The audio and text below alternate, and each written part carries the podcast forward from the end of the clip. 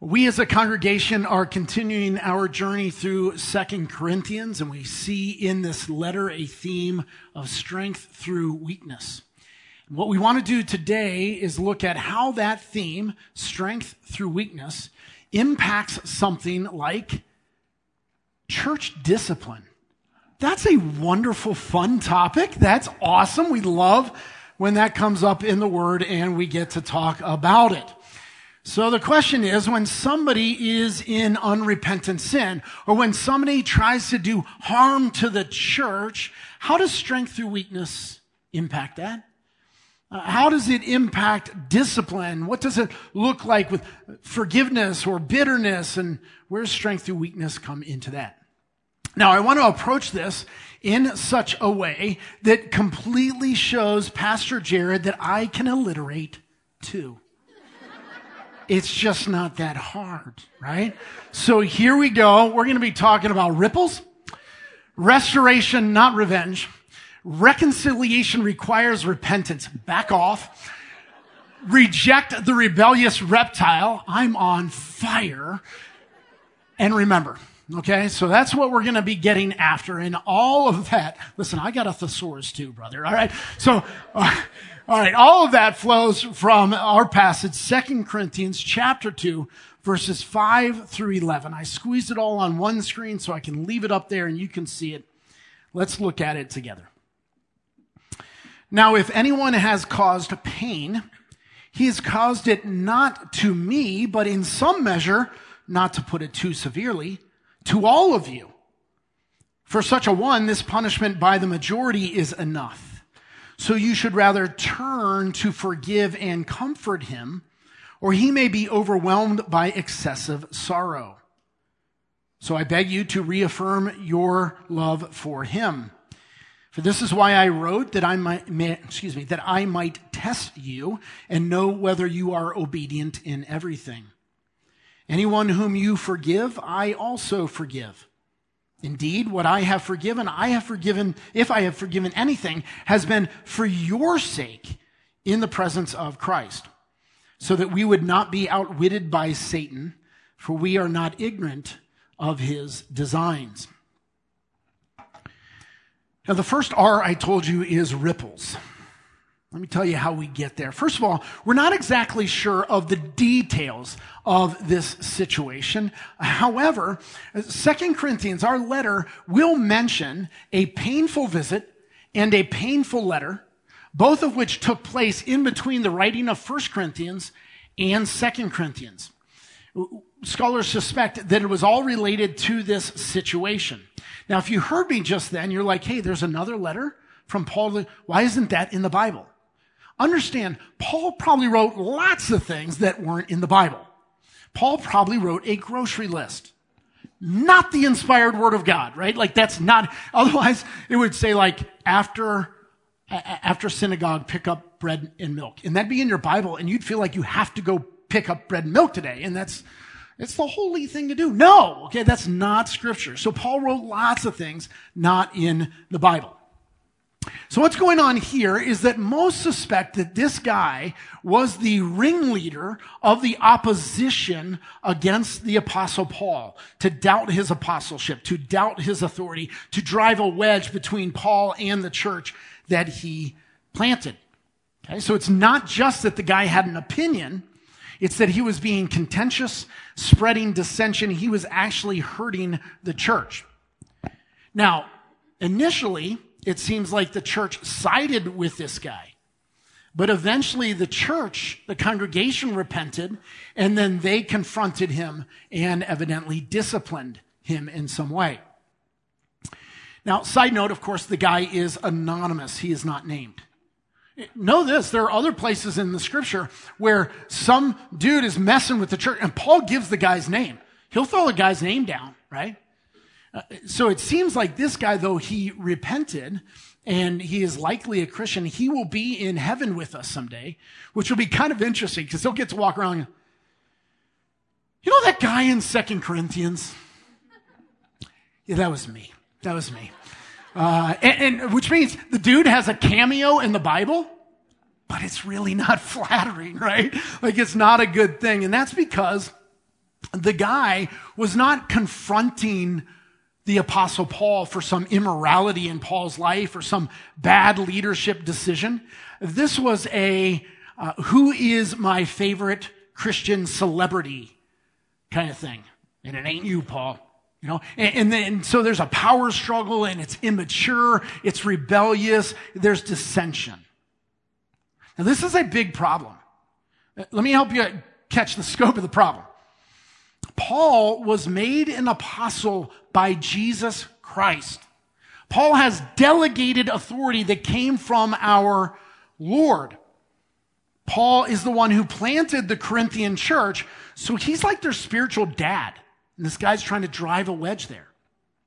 Paul laid as the foundation to the Corinthian church the gospel that he received from Jesus. And Paul is currently, at this point, being used by God to write a big chunk of the New Testament.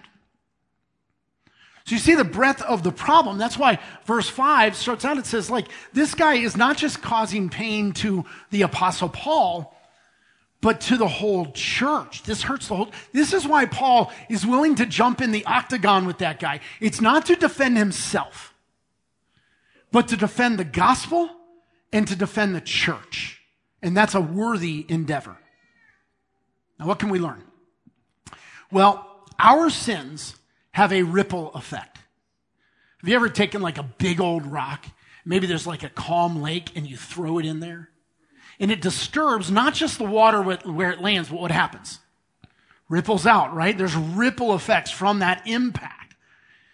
And our sins are like that. Our sins have ripple effects. So if I yell at my wife in front of my kids, okay, I need to clean it up with God. Absolutely. But I also need to clean it up with my wife, right? Don't miss the ripples. I also need to clean it up with my kids because my sin hurt them too. Right? Or if you, if you gossip, when you gossip, you hurt at least two people. The person you gossip about and the person to whom you gossip. You got to clean up both of those ripples. Or, God forbid, what if I have an affair?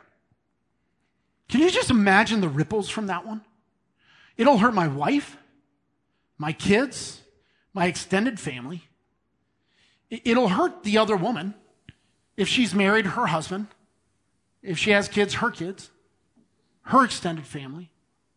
And because of the nature of my position, it would hurt the church and it would hurt the testimony of Christ. There's so many ripples to this.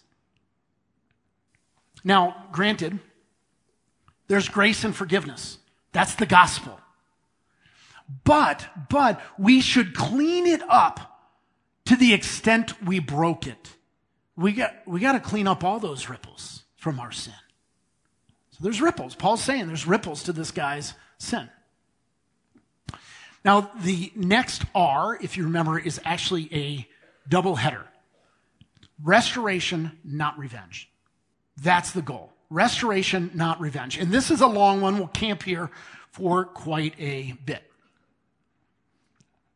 Now, Paul and the church appropriately confronted this guy. And at first, he was not repentant. So they had to move towards discipline, or the word used here is punishment. And I want to talk about punishment for just a bit. So there's some principles here.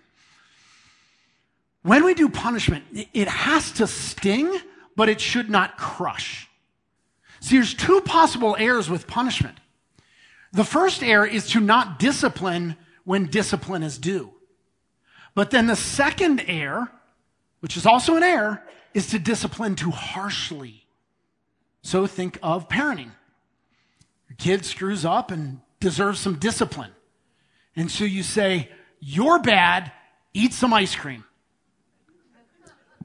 That's not punishment. There's no sting to that. You go, okay, fine, fine. Two second timeout. Stop it. If there's no sting, then it's not punishment. Okay, yes, but remember also the goal is restoration, not revenge.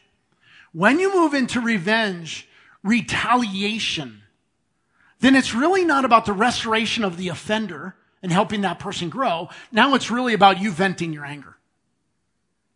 And that's not what it's supposed to be about. Paul says he's concerned that they not overwhelm this guy by excessive sorrow, which means Paul is totally okay that it stings. There should be some sorrow but not excessive sorrow. When it's excessive, then it's not about restoration. It's about my revenge. I'm venting my anger.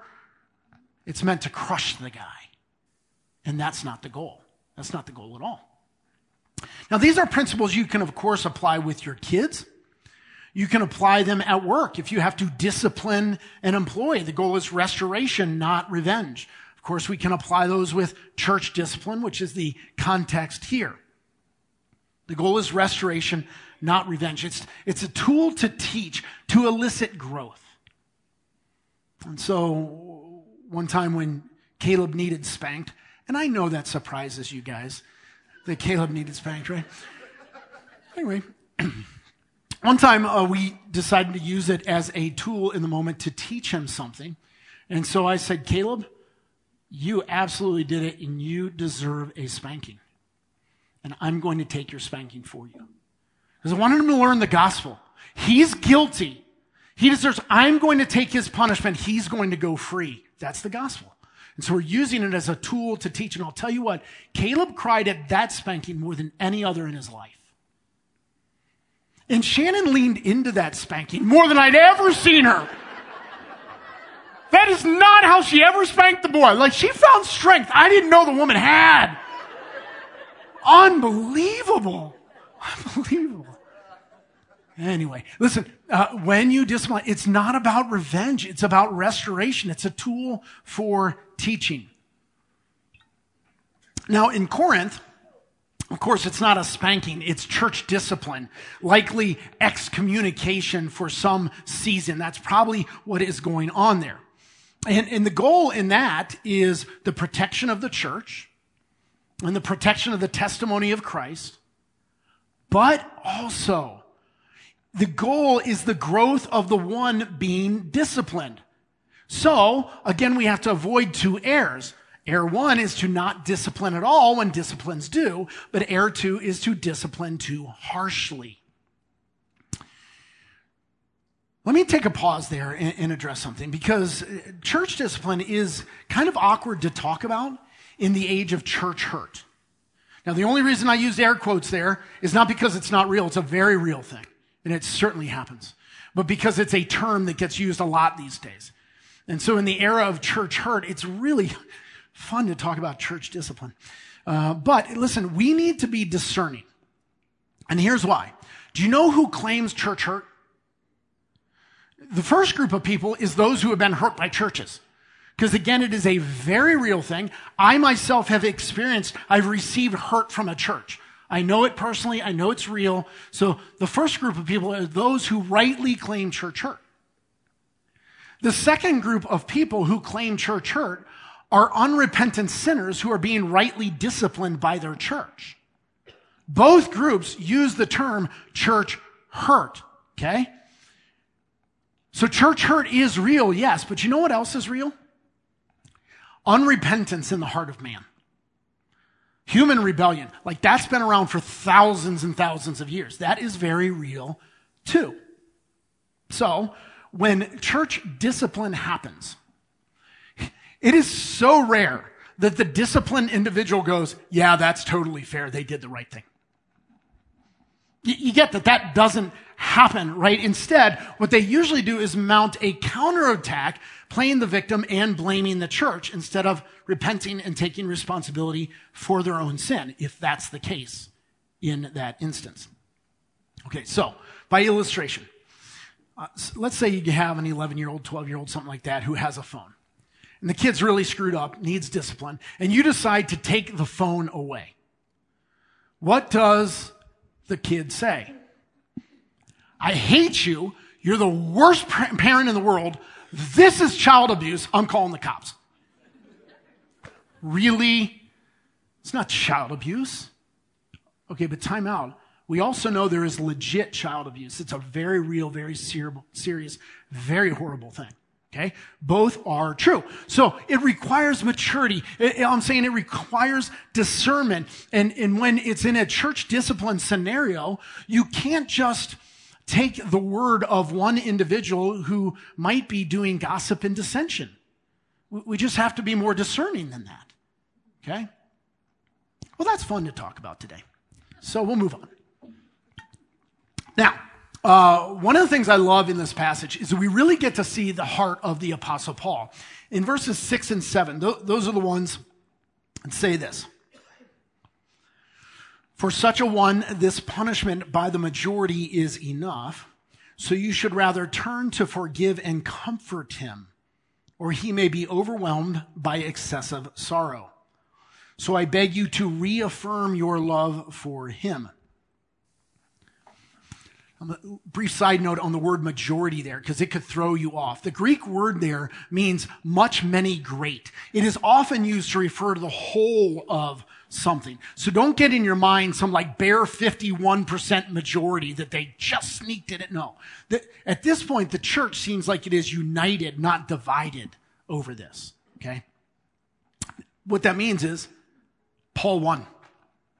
Paul won the battle for the church. Paul won the battle for the gospel. Totally cool. But Paul isn't done. He wants to win that guy. He cares about him. He's got compassion for him. He wants his heart. And so uh, the, the cool part about this is listen, this guy, remember his error was most likely that he was attacking the apostle Paul. And yet Paul doesn't want to gloat. He wants him. Why? Paul follows Jesus. Remember Jesus? Love your enemies. Jesus. Don't return evil for evil. Jesus. Forgive as you've been forgiven. Paul follows Jesus. So Paul's not gloating. He's not strutting around. He's loving. He's concerned. He's compassionate. He wants a redemption story. That's what Paul wants. So what he says is comfort him. Reaffirm your love for him. During the rare and unfortunate occasions when our church has been forced into the position that we have to do church discipline, when we do that, we try to, we reaffirm our love. We're begging them. We love you. We want the best for you. We've got vision for your future. We want you to repent. I mean, we're, we're not looking to smack them down. We're looking to call them up that they might experience restoration. And sometimes repentance isn't there. And so when that's true, we have to remove the person from membership. But we always leave the door open for restoration. If you want to repent, here's the next step. We're hoping, we're pulling for you. And we always make very, very, very clear you are welcome in worship. Because that person's just like all the rest of you, including me, just another broken person. That's the only people that sit in this room. So they're still welcome in worship. Now, the only exception becomes with one of the three D's. We have three D's. If there is distraction from the person, if there is damage being done, or if there is danger to other, then, then the person gets trespassed from the property. I, I think that's only happened once. Um, Otherwise, we are very clear you are welcome here. Because the goal is restoration, not revenge. And because that's the goal, restoration, not revenge, then what Paul does next is he shifts and he starts to talk a lot about forgiveness. I don't know if you caught what he said. He said, if you, the church, if you forgive them, I forgive them too. Now, have you ever had this situation? Let's say somebody hurt somebody really close to you, a good friend, um, maybe your child. And, and the offended person, the hurt person, forgives the offender. But you say something like, well, maybe you forgive them, but I don't forgive them. You've all said that at some point, or you've heard it said, right? Right? Listen, as disciples of Jesus Christ, we have to get on the forgiveness train. All aboard. We are children of forgiveness. We belong to the kingdom of forgiveness. We ought to have a proclivity toward forgiveness. And Paul realizes that in the church in Corinth, that the sin had already been dealt with. In fact, the sin had been dealt with long before that on a hill outside Jerusalem when Jesus paid it all.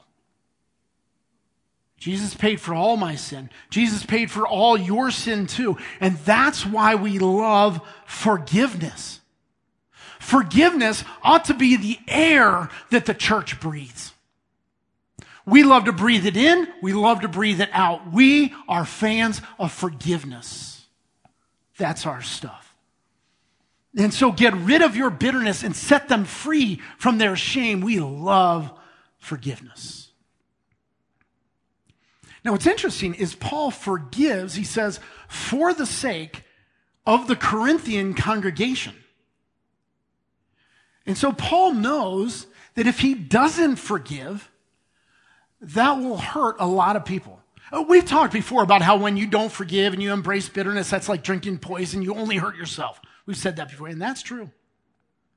But he's saying something different. He's saying if he doesn't forgive, that's going to hurt the Corinthian congregation. Do you realize that poison of bitterness that you swallow tends to spill over out of your life and poison the people around you? Have you ever considered the bitterness that you're holding on to, how that's hurting your family, your friends, your neighbors, your coworkers. Like maybe, maybe we need to repent too and ask forgiveness.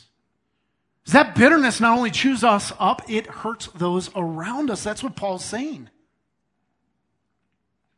So Paul forgives the guy for their sake.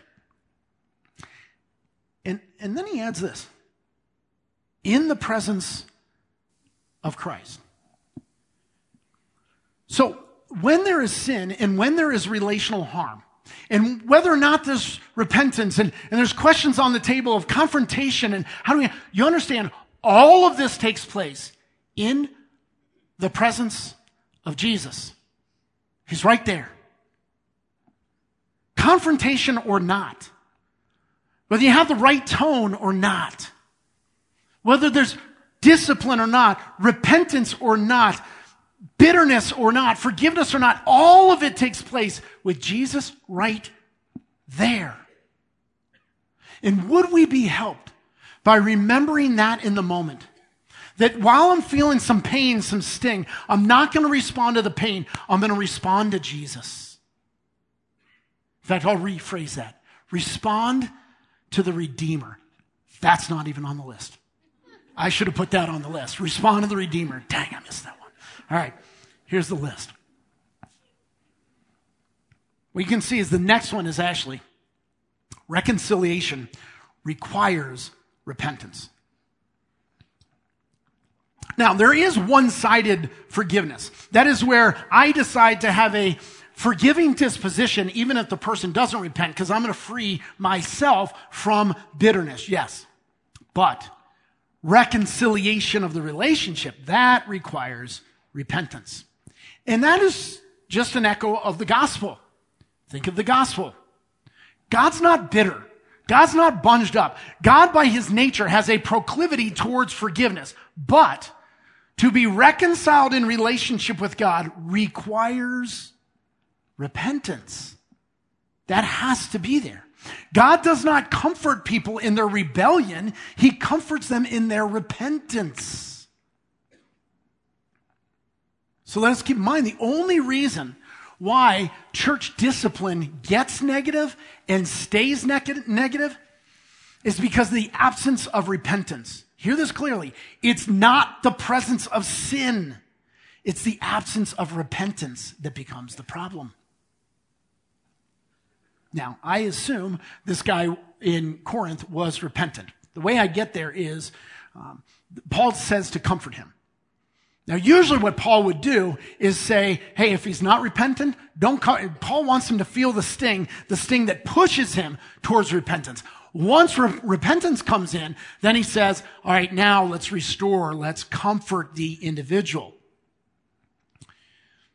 But repentance what it does then in that case, when it goes well, is it turns discipline and confrontation, it turns that into a redemption story. And when there's a redemption story, we rejoice. See, redemption results in rejoicing. that was good. That was good. That one's not even on the list either. That's pretty good. Redemption results in rejoicing, all right? All right, now, the next one on the list reject the rebellious reptile. What the? All right.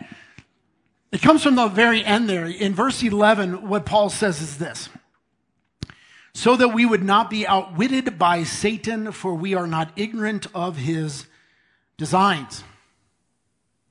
Listen, when all this stuff, when, when the stuff's hitting the fan like this, I want you to know you are supposed to reject somebody. You're supposed to reject Satan, not the sinner.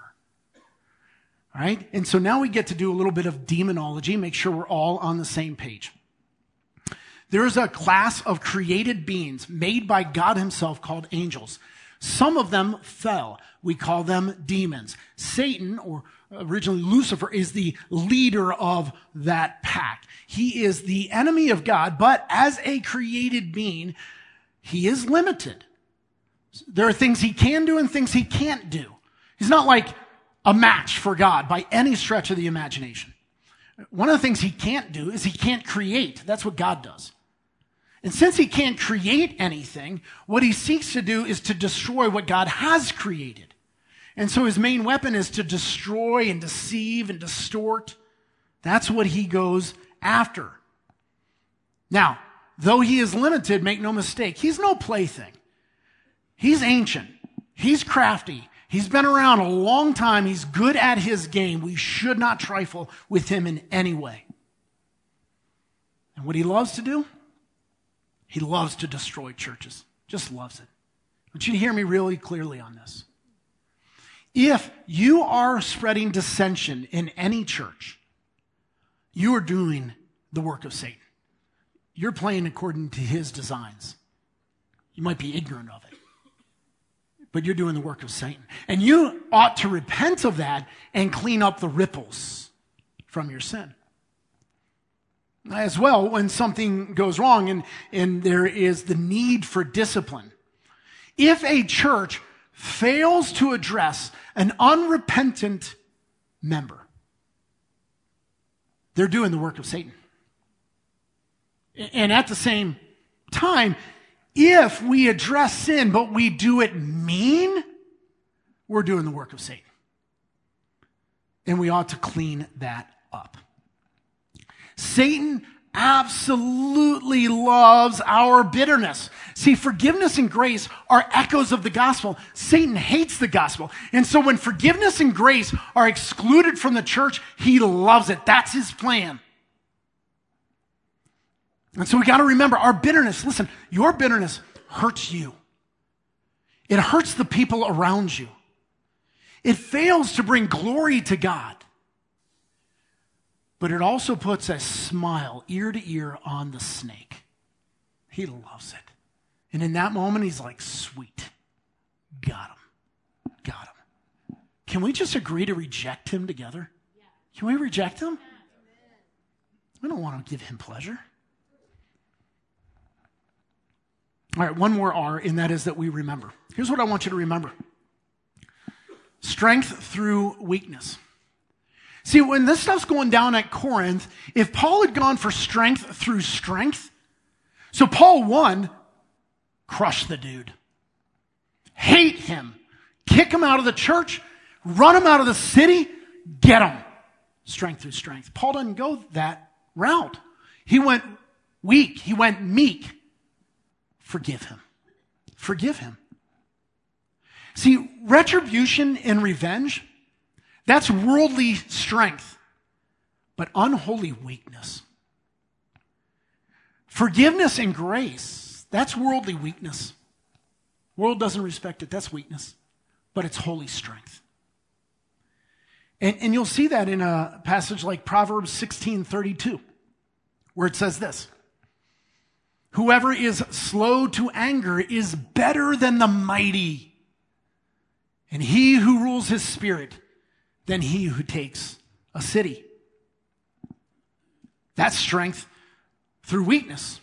And no matter what the world says to you, the angry, bitter person is weak, is really weak. And God calls us to better than that strength through weakness. Let me ask you this Who was the strongest person to ever walk the planet? Now, if you said Arnold Schwarzenegger, I'm going to punch you in the face, right? No, I won't. That's strength through strength. I repent of that. Okay. Like, maybe you said Samson. At least you got a biblical answer in there. Good for you.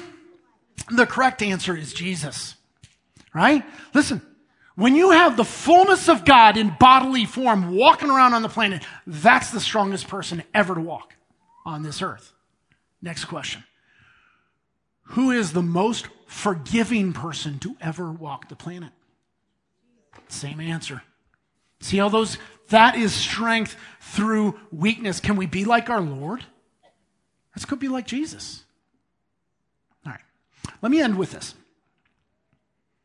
I don't know if you have ever heard or heard of the song, Tie a Yellow Ribbon Round the Old Oak Tree. If you're my age or older, you're like, oh, yeah, I've heard that, right?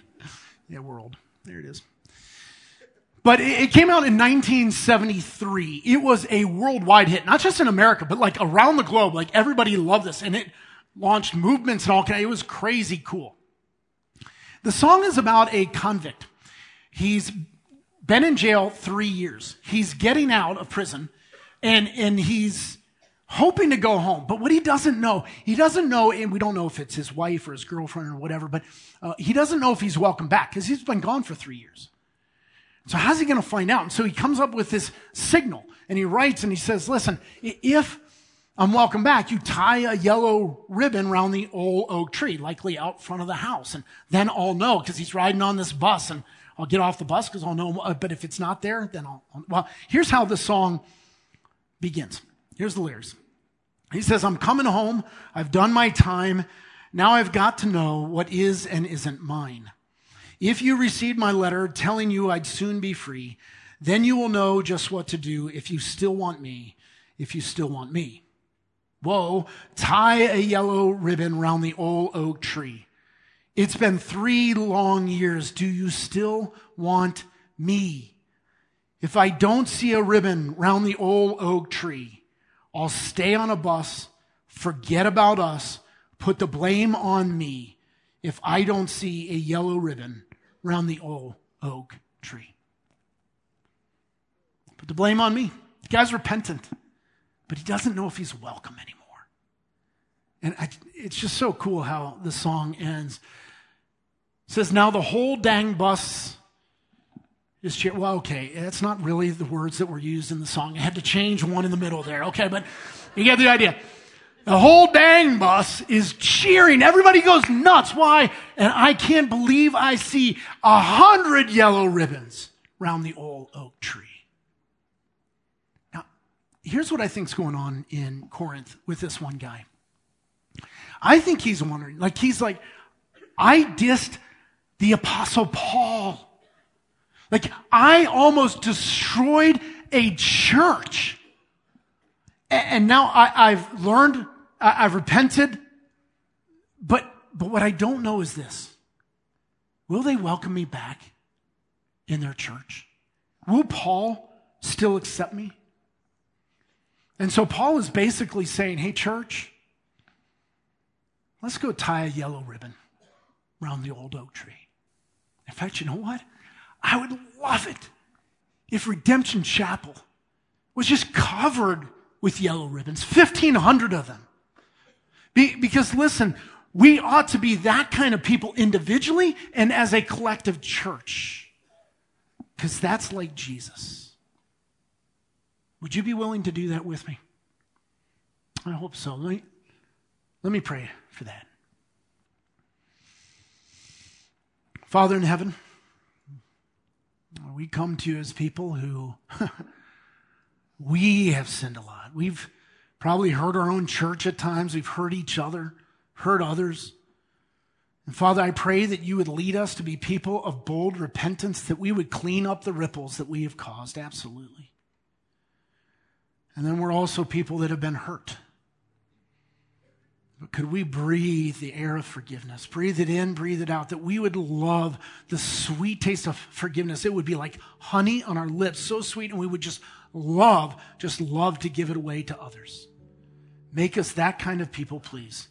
And I pray in Christ's name. Amen.